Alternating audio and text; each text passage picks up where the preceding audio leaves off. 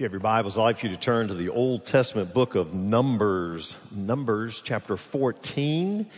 And uh, before we move into the message, I think I received word that Tim and Renee Shepard are here. Tim and Renee, are y'all here? You're right there. I want you and your family to stand up. Come on, all y'all stand up over here.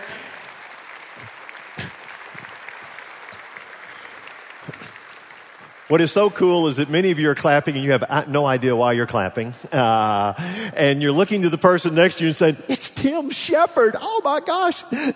He's not a country music star. Uh, Tim uh, was called uh, out of this church into the chaplaincy ministry. And uh, they have been serving in South Korea and have recently been reassigned to the state of Washington. And so they're sort of making a tour around before he heads back up there.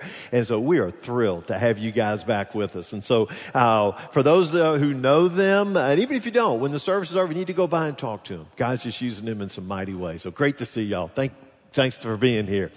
Um, Numbers chapter 14. You say, whoa, what's in Numbers 14? Well, I need to tell you what was in 13 before I can get you to 14. Uh, we have vacation Bible school and it was called the Spy Academy. So thought I would do a message tied to spies. The first spies that were, uh, that were really, uh, talked about here in the, um, uh, in the Old Testament, uh, are the spies that went out to spy out the promised land. And so last week we looked at Numbers 13 and what brought us to that point is that the children of Israel were in captivity in Egypt for about 430 years. And then God called a man Moses, and Moses was God's instrument to help lead these uh, nation out of Egypt and taking them to the promised land.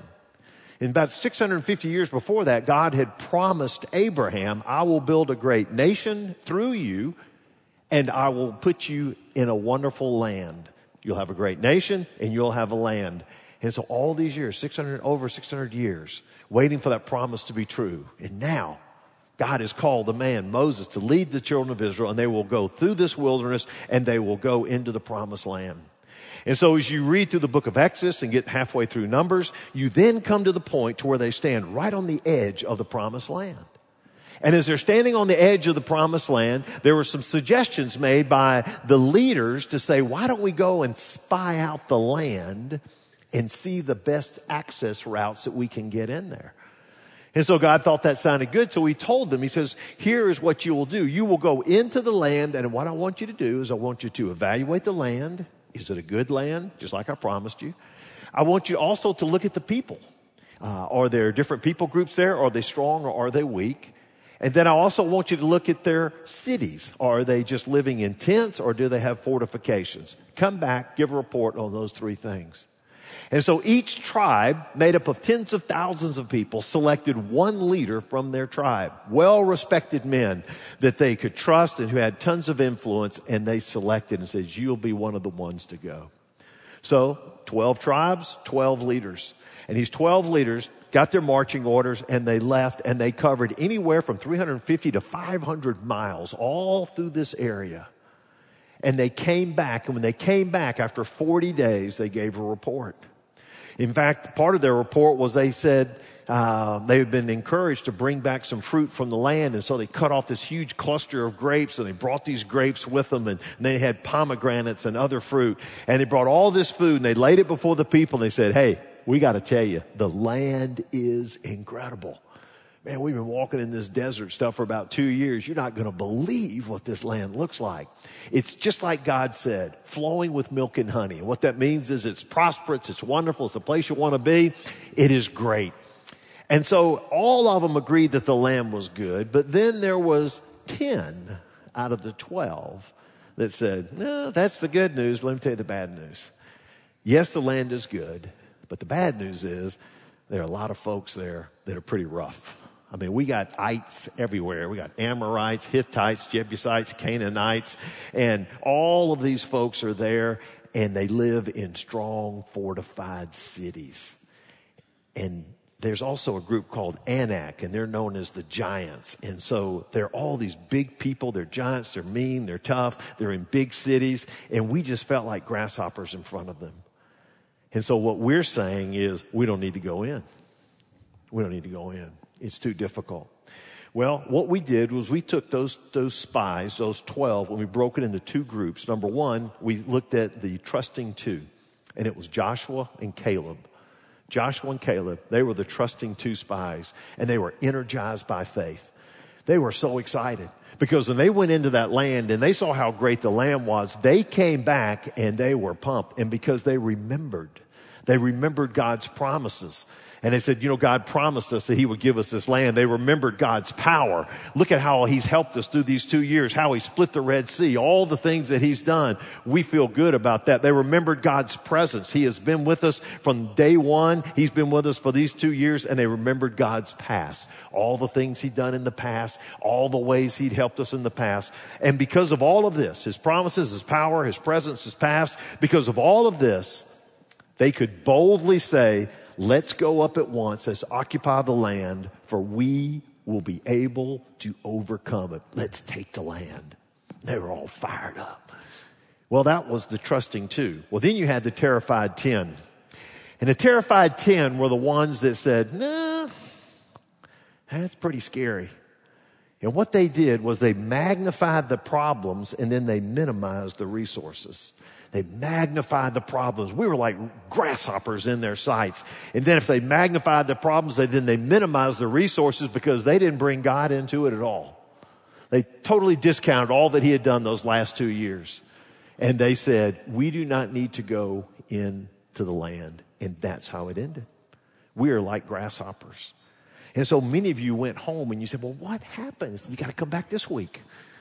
So what happened? Well, Numbers 14 begins to show you exactly what happened. So after they heard the report, this is what they did. Verse 14, uh, excuse me, chapter 14, verse 1. It says, and all the congregation raised a loud cry and the people wept that night. They raised a loud cry and the people wept that night.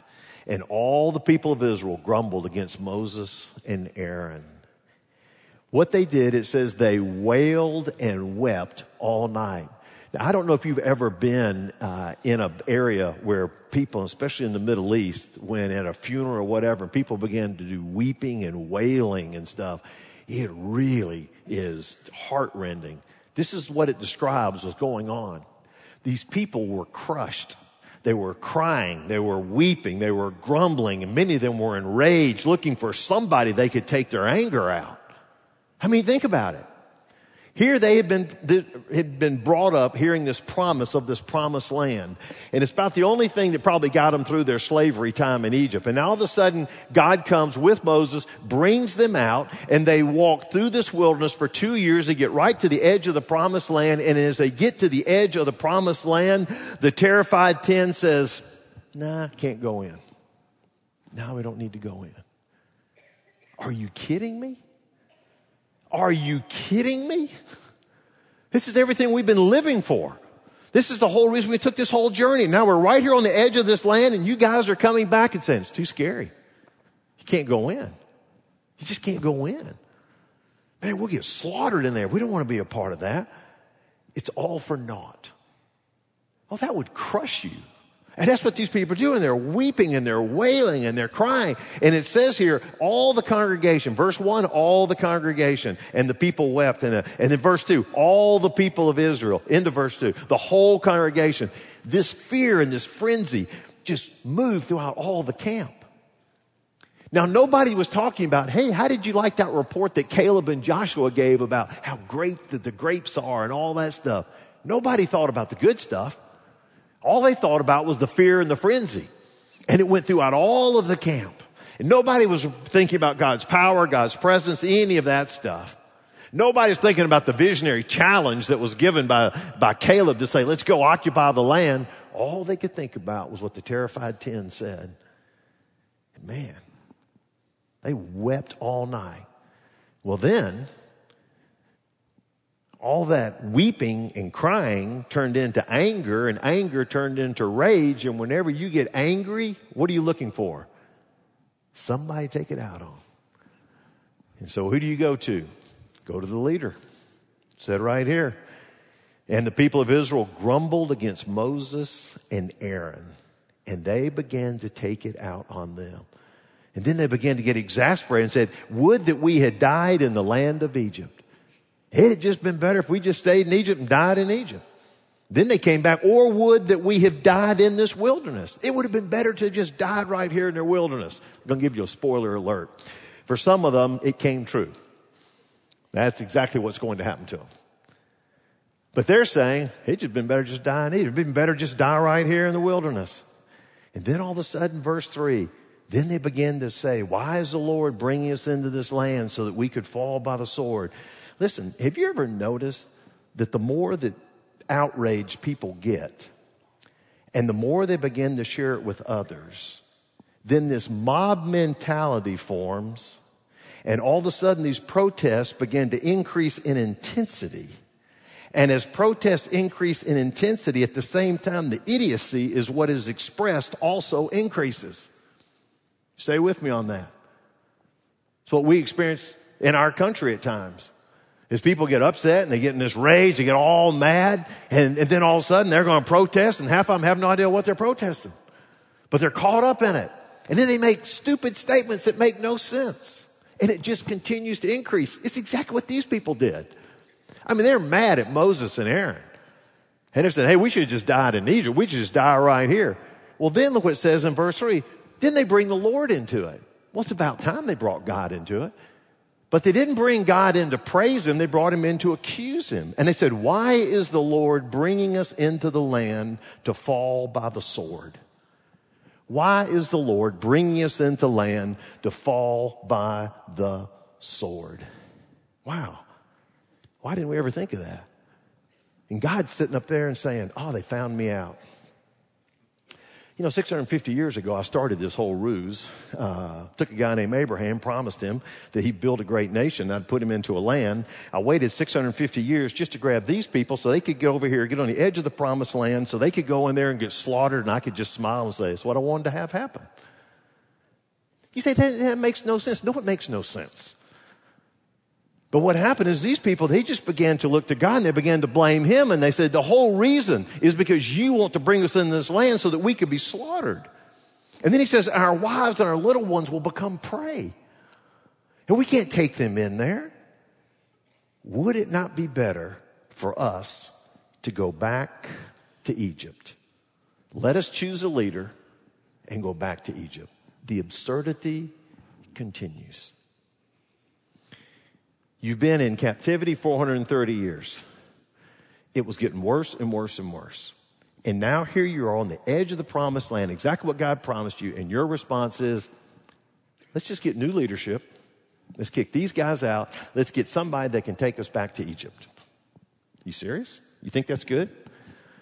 We'd rather return to a world of slavery and bondage rather than trust the God that freed you from that world?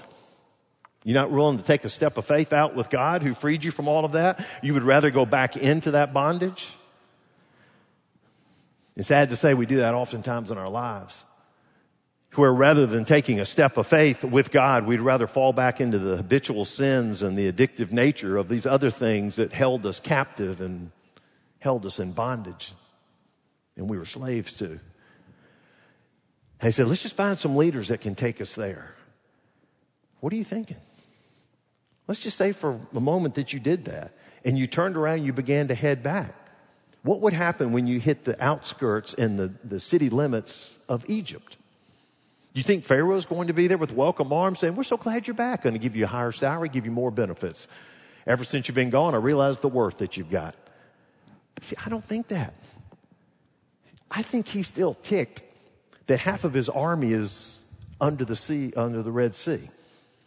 You see, they came in and, and uh, they went to the bottom of the sea, and he lost the majority of his army because of these people. I don't think he's real happy with them. And I think if they go back into slavery, it would be worse than it had ever been, but they weren't thinking about that. And then your next question is, if you replace leadership, if you say we don't want Moses, you're, what you're saying is we don't want God. Because Moses is God's chosen leader. And it's almost like he's saying, you don't, you don't choose Moses, you don't get me. And God's the one who has been his, their protector. He's provided them with food every day. He's the one that's guided them. And now they're saying, we'll just take the journey without God and somehow we can make it back on a journey and we'll be able to somehow have provisions to make it back to Egypt. None of that will happen. But see, with this terrified 10, when they put all this fear and this frenzy, they're making all these crazy decisions that they're throwing stuff out saying, we need to do this, we need to do this. And then all of a sudden you look at the trusting two along with Moses and Aaron, and look how they responded. Verse 5. Then Moses and Aaron fell on their faces before all the assembly of the congregation of the people of Israel. Moses and Aaron, the two leaders, are watching all of this happening, and they didn't say a word at first. They just fell on their face. Now, it's interesting when you read different commentaries, there's two different reasons. They fell on their face out of humility and submission to God, knowing that they were His leaders that He called. But then there are others that are saying they're also falling on their face because they're praying for these people because they know what's getting ready to happen. Because if they continue to rebel against God, God is going to step up and execute his judgment. And they know this. And so they bow down.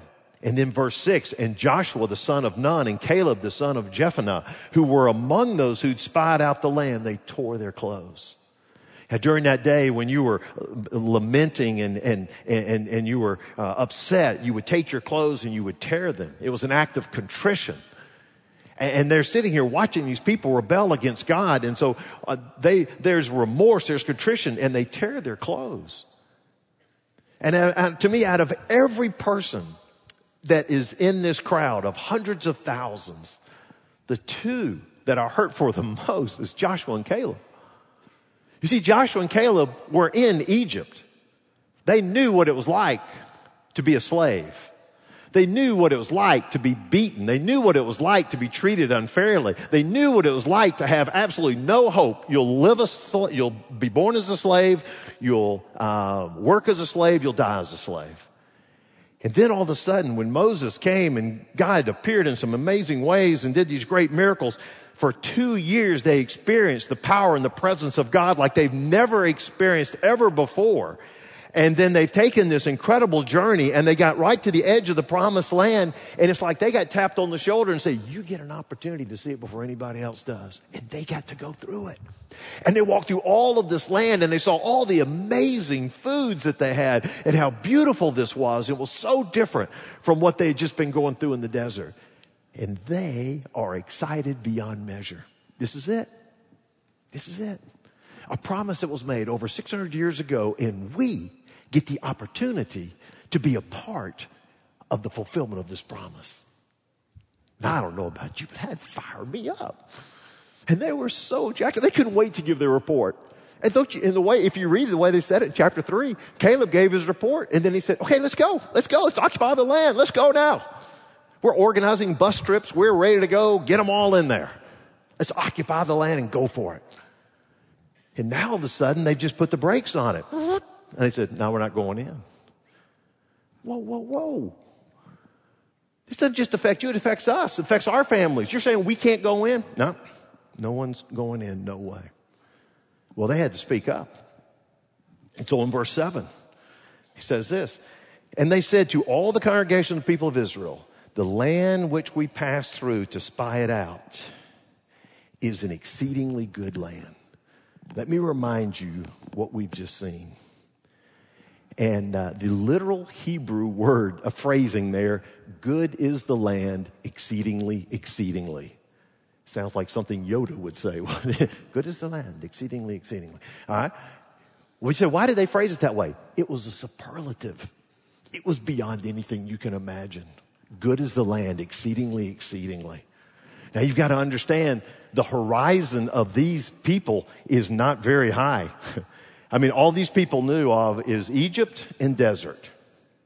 They can't even imagine what's all in there. And they're trying to describe to them how incredible this land was. He says, the land, it is there, it is worth it. But then in verse 8, he then lays it out. If the Lord delights in us, if the Lord delights in us, that word means to smile over. I love that. If the Lord enjoys us, if the Lord smiles over us, he will bring us into this land and give it to us, a land that flows with milk and honey. He's going to bring you in the land and he'll give you the land. If you obey him, if you trust him, God will smile over us and he will bring us in the land and give us the land. Now, God has promised time and time again, I'm giving you the land, I'm giving you the land, I'm giving you the land. And so he lays it out. And he's standing before all of these people and says, Hold it, folks. God has promised that He will be with us and He will give us the land. In verse 9, only do not rebel against the Lord. Do not fear the people of the land, for they are bread for us. Their protection is removed from them, and the Lord is with us. Do not fear them. He started out, don't rebel against the Lord, don't fear these people. God is going to remove protection from them, and we will overtake them. Do not fear them. Twice he says, do not fear them. Do not fear them. They're all kind of ites in the land. They're giants in the land. Do not fear them. He's going to give it to us. We've got it.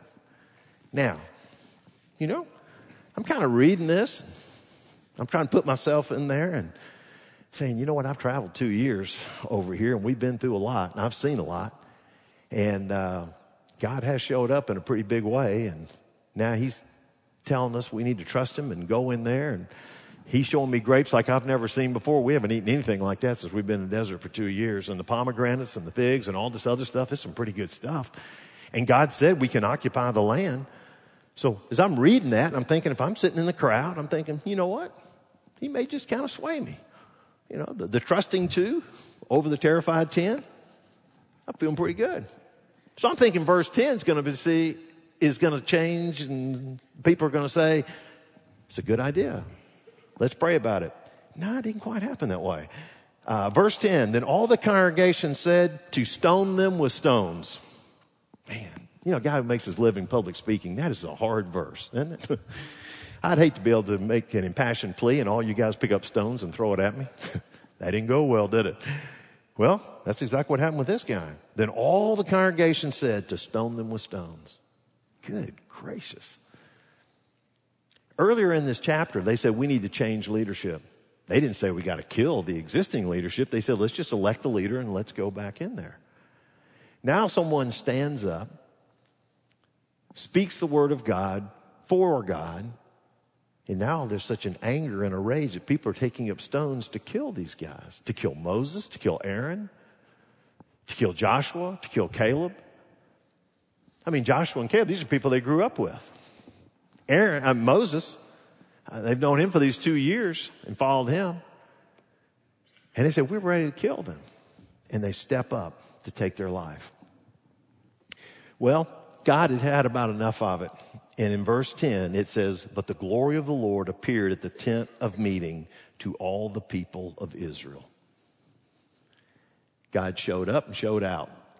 And in a mighty way, the way he showed up, the people were speechless, and all they could do was marvel in reverential fear over his appearing. And when he appeared, he didn't talk to the people. I love verse 11. He talked to their leader, his servant, Moses. And the Lord said to Moses, How long will this people despise me? How long will they not believe in me, in spite of all the signs that I have done among them? I will strike them with the pestilence and disinherit them, and I will make of you a nation greater and mightier than they. You know uh, what he was telling Moses? I'll just go and strike every one of them right now, which take the whole lot of them out. Now we're going to save Joshua and Caleb and their family. We'll just build a new nation from there. And Moses had such a love for the people who were ready to stone him that he goes, No, Lord, let's don't do it that way. And he comes and he intercedes and prays for them. And in verse 20 it says, And the Lord said, I have pardoned according to your word. But truly as I live, and as the earth shall be filled with the glory of the Lord, none of the men who have seen my glory and my signs that I did in Egypt and in the wilderness, and yet have put me to the test these ten times, and have not obeyed my voice, shall see the land that I swore to give to their fathers. and none of those who despise me shall see it. But my servant Caleb, because he has a different spirit and has followed me fully, I will bring into the land into which he went, and his descendants shall possess it. Now, since the Amalekites, Canaanites dwell in the valleys, I want y'all to return to the Red Sea. And, uh, and what God then came up and said uh, was, let me just go and lay it out for you. Every adult will die in the wilderness. They were there for 40 days spying out the land. We'll take one year for every day, and I will make you wander in the wilderness for 40 years. As you wander in the wilderness for 40 years, anyone who is age 20 and up will die in the wilderness. 19 and down, their children will live and will see the promised land. And he said the only two families that will go in intact are Caleb and Joshua because you feared the Lord, you believed in the Lord, you trusted the Lord, and that's what will happen. And the wilderness will be littered with the bodies of this generation of adults who grumbled against me. And then, to take it a step further, verse 36, and the men whom Moses sent to spy out the land, who returned and made all the congregation grumble against him by bringing up a bad report about the land, the men who brought up a bad report of the land died by plague before the Lord. And of those men who went to spy out the land, only Joshua and Caleb remained alive. So these 10, they didn't even get to wander in the wilderness. As soon as, uh, as soon as God finished his conversation with Moses, there was a plague that struck those 10 and they were taken out. He says, I don't need that. I don't need that kind of venom going throughout all this congregation. And he took them out. So, what do we learn from these 12 spies. Okay, I want you to write these statements down because these are lessons that are learned from 12 spies and that will relate to every one of us here. Are you ready? Number one, a leader's influence is powerful and he or she will be held accountable. A leader's influence is powerful and he or she will be held accountable. For two weeks, I've been reading through chapters 13 and 14. As I have read through chapters 13 and 14, the thing that just kept coming back to me was the impact and the influence of these leaders. There were 10 men who were chosen to represent hundreds of thousands of people. And these people looked to these 10 men for wisdom, for guidance, and direction. They were the leaders. And they listened to the words that they would say. And when they came back with their particular report, when that happened and they listened to these people, it caused an entire generation to miss the promised land. And it caused a younger generation to have to wander in a wilderness for 40 years before they could even get into the promised land. A leader's decisions have consequences, and a leader's influence is powerful, and they will be held accountable. Now, if you are ever placed in a position of leadership, whether it be in a business, it'll be in your home, it'll be in your school, even be on your team, you need to understand that when that mantle of leadership falls on you, there are responsibilities that you have, and you will be held accountable. And people look to you, and decisions that you make will impact and influence people and organizations. And if you're ever given leadership, I encourage you to read Numbers 13 and 14. And that put a reality check on you to say, wow, this is important. They affected an entire generation hundreds of thousands of lives were negatively impacted because 10 leaders were terrified and they were paralyzed by their fear.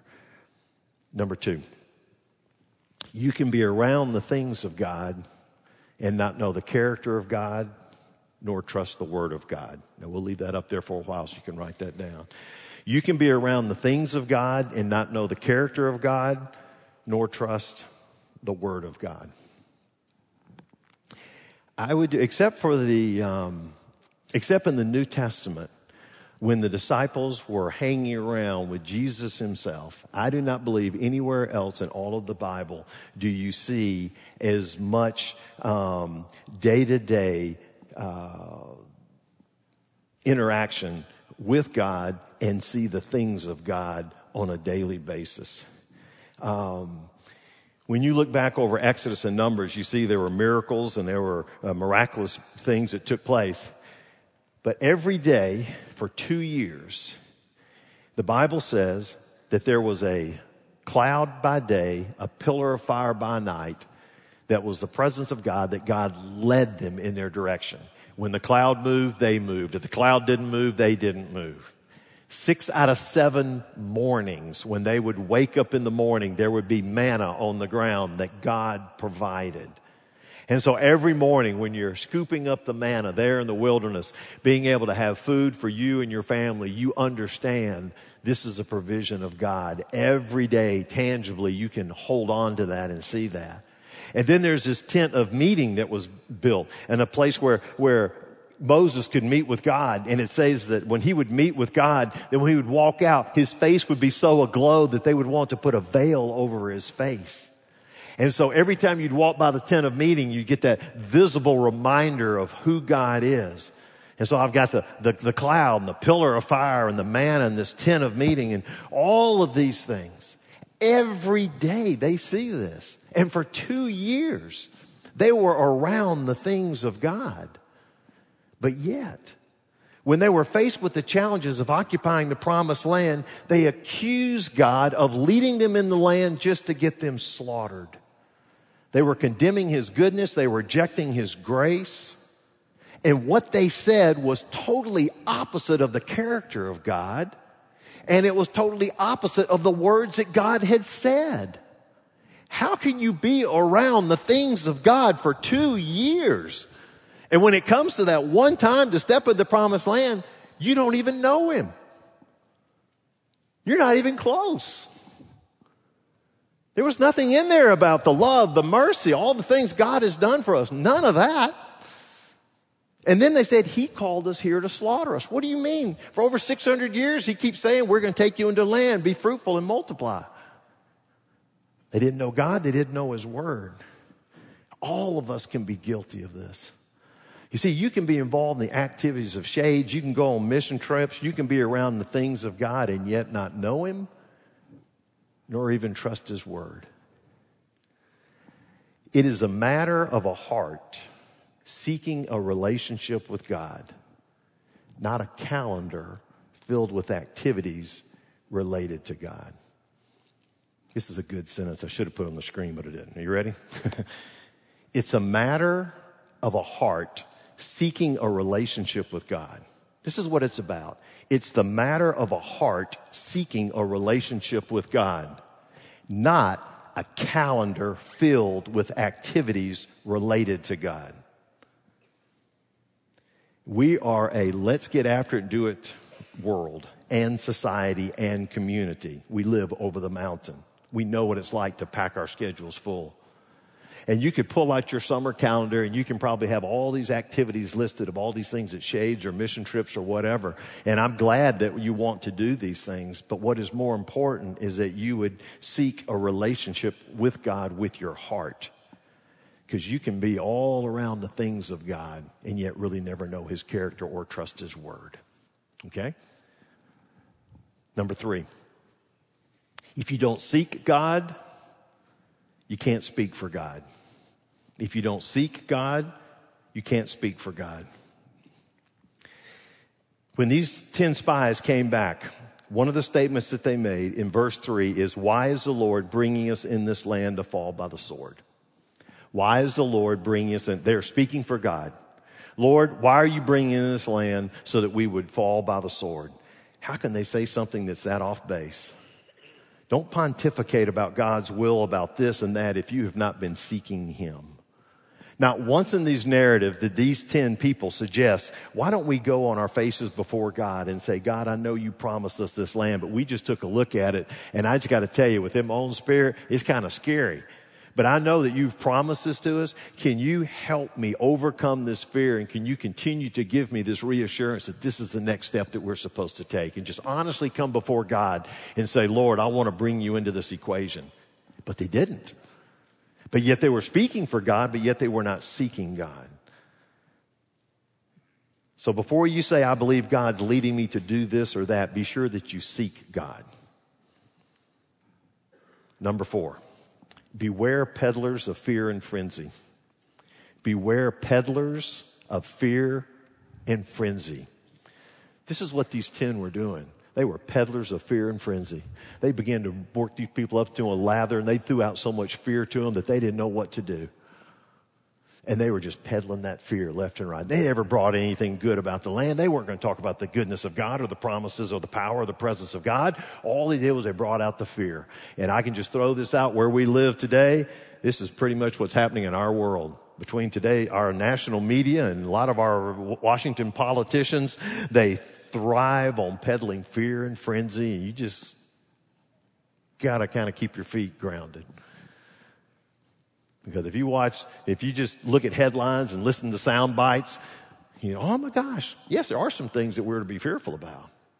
But a lot of things just blown out of proportion. And the main thing is you're going to fear that, feed that fear. If you feed the fear, you get the ratings. So if I can feed the fear and the frenzy, more people will read, more people will watch. And um, you just got to be aware of that. Number five, rebellion against God makes wisdom and discernment elusive, resulting in poor decision making. It's kind of long, but it makes sense. Rebellion against God makes wisdom and discernment elusive, resulting in poor decision making. Rebellion against God. When we rebel against God, all of a sudden we lose our spiritual moorings. And rather than wisdom and discernment being at the forefront, worry and fear dominate our thought patterns. And thus our decisions are driven by worry and fear and not wisdom and discernment. The Bible says that the fear of the Lord is the beginning of wisdom.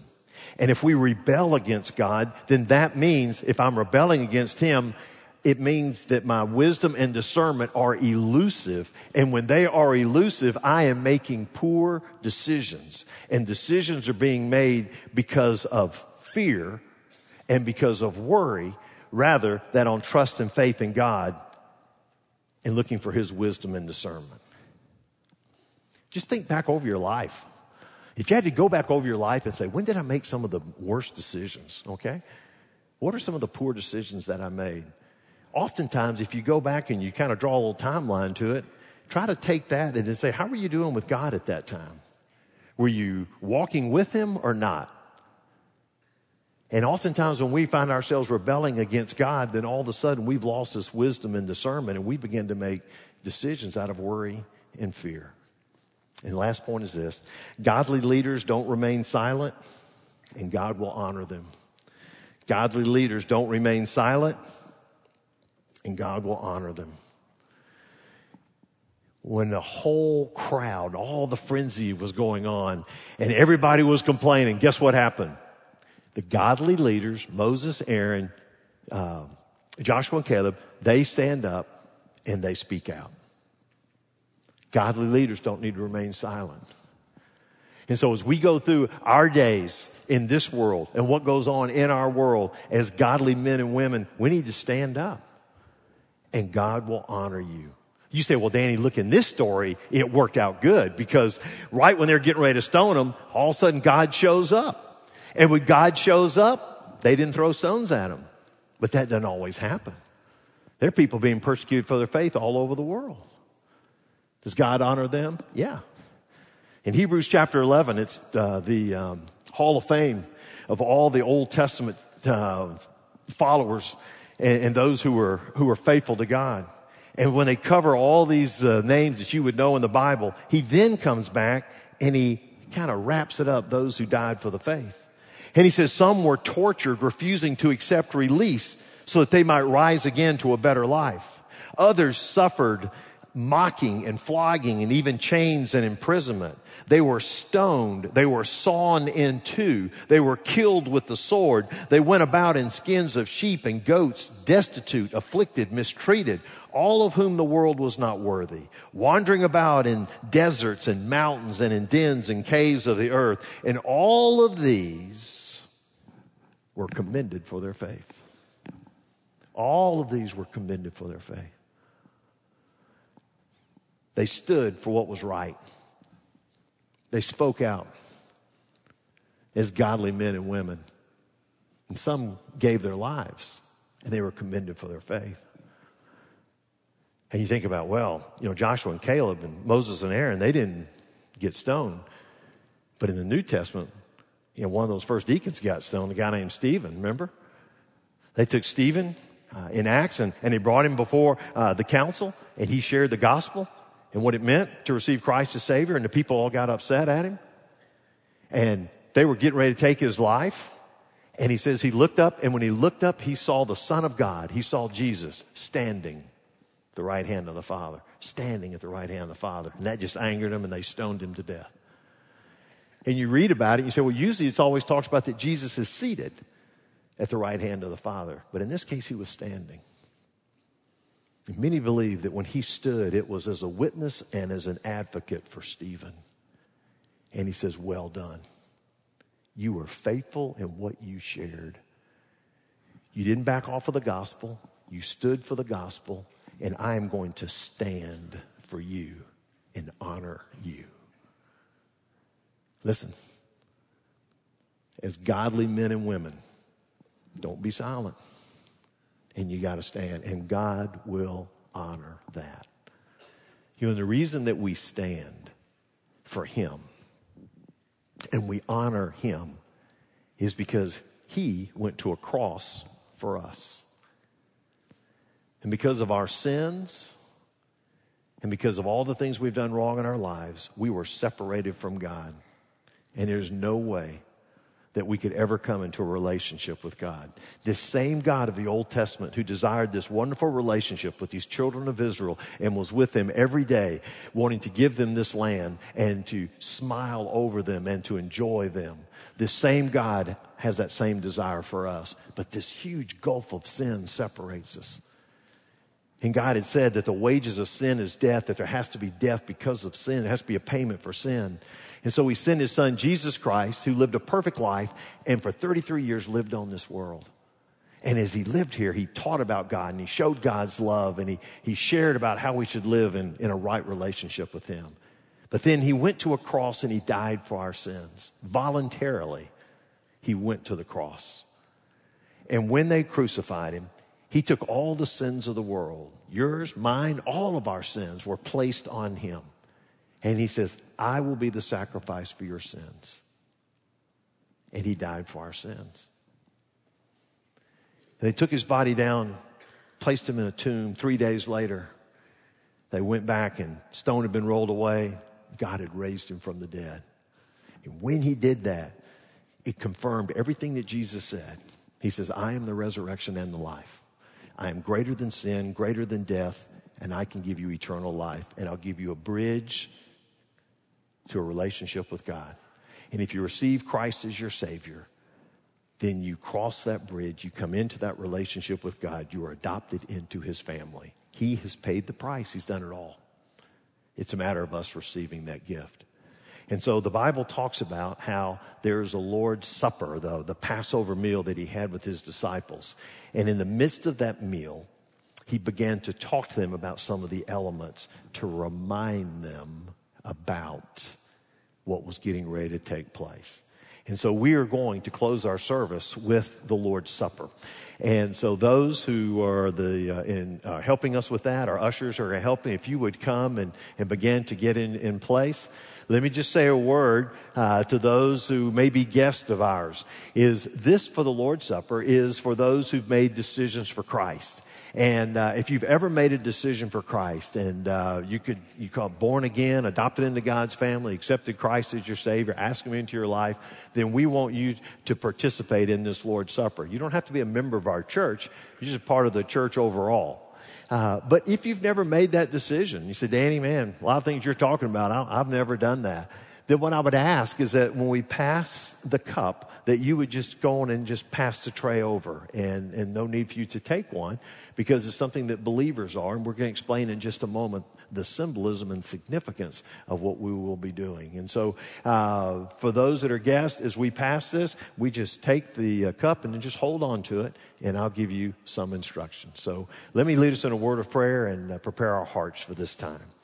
Heavenly Father, we um, thank you so much for the, the, gift that your Son has given us, and uh, through his life and his death and his resurrection. And you tell us in your word that every time that we come to the Lord's table, that it is to be a time of examination. And may each one of us examine our own hearts and to see if we are walking according to your word. And may you bring the things up to us that says, you know, you need to turn this over to me. This is something you've been holding on too long. You need to release that. Let it be a wonderful time where you not only convict us of things that have done wrong, but at the same time remind us of the things that we praise you for. And let it be a time of worship and adoration. For it is in Jesus' name that we pray. Amen.